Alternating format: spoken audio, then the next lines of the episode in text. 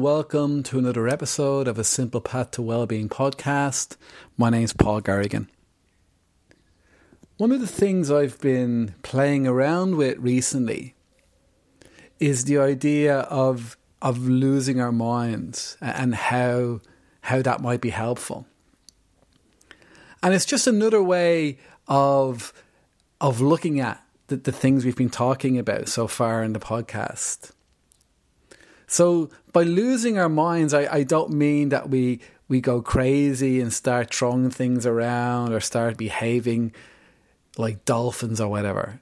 What it's really about is this sense that our our conscious mind our, our, is is being given far too much responsibility. And this is why we, we will often end up over, overwhelmed by things. Um, and that basically all the stuff that we expect the conscious mind to do is things that the brain does. But it's this sense that we, we consciously have to do those things that's often the problem. So, what I mean by, by losing our minds is, is about handing back these tasks that we're, we're trying to micromanage, to hand those tasks back to, to just the, the to just the brain. And it goes back to this idea of trust, of learning to trust the brain to do what needs to be done. Because, of course, th- that's what's happening anyway. But a lot of our, our frustration, a lot of our worry, a lot of our stress comes from this sense that we're having to do those things that the brain just does and often can do unconsciously without it even troubling us. So if we and in fact, if we if we do try to do these con- these things consciously, the best we can usually do is just make things a whole lot harder and a whole lot more stressful. One of the ideas I really like from Chinese philosophy is this idea of wu or effortless action. And again, it's this recognition that it's the body, and by the body, I, I also include the brain, that's doing things things that we would we would we could not even begin to to know how to do consciously. Like we have no idea how to how to get the pancreas to work, how to how to get the the blood cells to function. This is all stuff, this amazing wisdom that the, the body has. But also the things that we we we we assume are in the territory of the conscious mind that, that when we truly look, they're, they're not. It's like good ideas. Good ideas come from the unconscious, from the brain. That's where they come. And if they don't come, there's not much we can do consciously about that. We're, we're, we're, really at the mercy of the brain. And, and I'm suggesting that the best thing we can possibly do is to start to just trust the brain to trust the brain to do the job that it's doing already. And when we do that, instead of this turmoil that we can experience consciously in the in the shape of like these constant thinking, constant worrying, constantly questioning ourselves, constantly judging ourselves and, and constantly putting ourselves down. When that starts to diminish, what we start to experience is stillness. And this stillness is actually nourishing to the brain. So not only are we getting out of the way of the brain by no longer trying to, to micromanage it, we're also adding this, this, this soothing balm. And that's what I mean by, by self compassion. Ultimately, self compassion for me isn't about telling telling you know constantly reassuring the brain. It doesn't need reassurance. It just needs this ability to just be with it in a, in a way that soothes the brain. So you might reasonably ask, well, how do I how do I go about this losing my mind? Well, first of all, I, I'd say it begins not so much by something we do, but by something we start to recognize. And this is where meditation can be very helpful because it's all very well me saying this to people. But you'd you know you'd be a fool to just believe me. We have to kind of see this for ourselves, and that's where mindfulness comes in. So we become aware of how it's the brain producing the thoughts. See the way I'm using the word mind here. I'm using it the same way they talk about the self in, in Buddhism.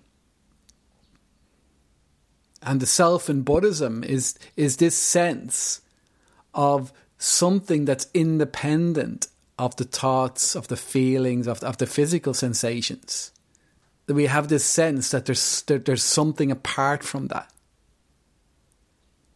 When really, when we investigate our experience, we start to see that really all there is is those things that are creating the sense of a self separate from that.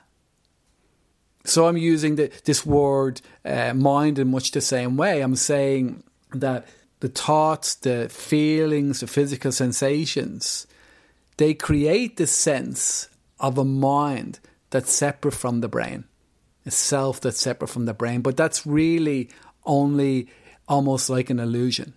And when we start to realize that, there can be this real relaxation. So, say we're faced with some some difficulty or some issue, our brain either has a solution or it doesn't have a solution, or it's able it, it knows of a way to get a solution. But if it doesn't, there, there's absolutely nothing we can do. We're absolutely and completely dependent on, on the brain, on the body and the brain. And really, I don't, as I say, I don't distinguish between the body and the brain. I'm just, I'm just saying it for you know to make things clearer. Because sometimes if I say the body, people may think that I'm, I'm ignoring the brain. No, I just see the body and the brain as the same thing. So as we start to recognize that it's the brain that's running the show, we begin to experience trust. We start to trust the brain. Maybe initially because we realize that there's no choice. But the more we trust the brain, the more we can be amazed at what it can do, far more than the conscious mind believes it can do. One of the incredible things I, I I'm into ultra running, and last year I ran I ran hundred kilometers. There's no way I would have believed I could do that. A couple of years before that, I wouldn't have believed I could run ten kilometers. But when the body is just left to do its stuff, it can do these incredible things way beyond what we would think is imaginable. A similar thing happened many years ago when I was having problems with my career, with my with my business, my writing business. That consciously I couldn't come up with any ideas. I, I felt really that things were going down the tube. But when I when I relaxed, the body was able to come up with these solutions that were kind of beyond what I was kind of going with consciously, and that and they provided the answer. So as we as we become aware of how the body is how the how the body and and and, the, the brain is, is doing things and we, we gain trust, what starts to happen is all of that worry, all of that second guessing, all of that constant questioning starts to calm down. And and that's what I mean by stillness. And then that stillness helps the brain even more. It provides assistance to the brain because it's much e- it's kind of like like being in a work environment. It, it's much easier to be in a work environment where where the boss isn't hovering around you all the time, isn't trying to do your job for you. It's much easier to be in an environment where you have this nice soothing music in the background that's helping you relax. And it's like the whole environment is there to help you.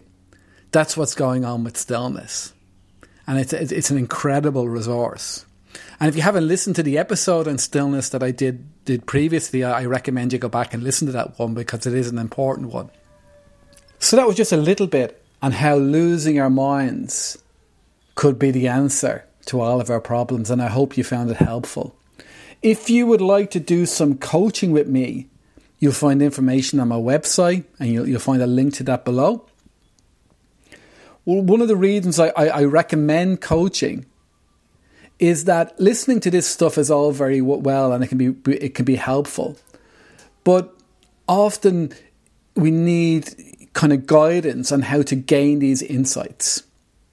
When I when I teach groups, I always like to combine that with individual sessions because hearing things in in a, in a group, we have questions come up and you know, and particularly, and how am I going to apply this to my life?